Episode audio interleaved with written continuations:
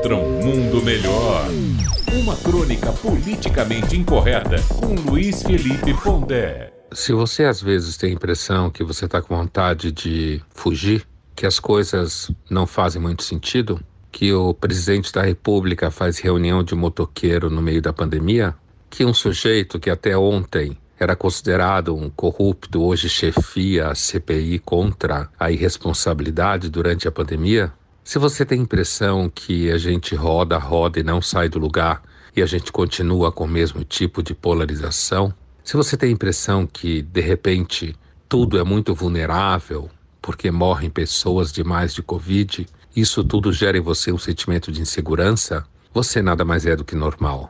Aliás, o sentimento, a vontade de fugir do mundo é uma grande tradição na filosofia. É isso aí.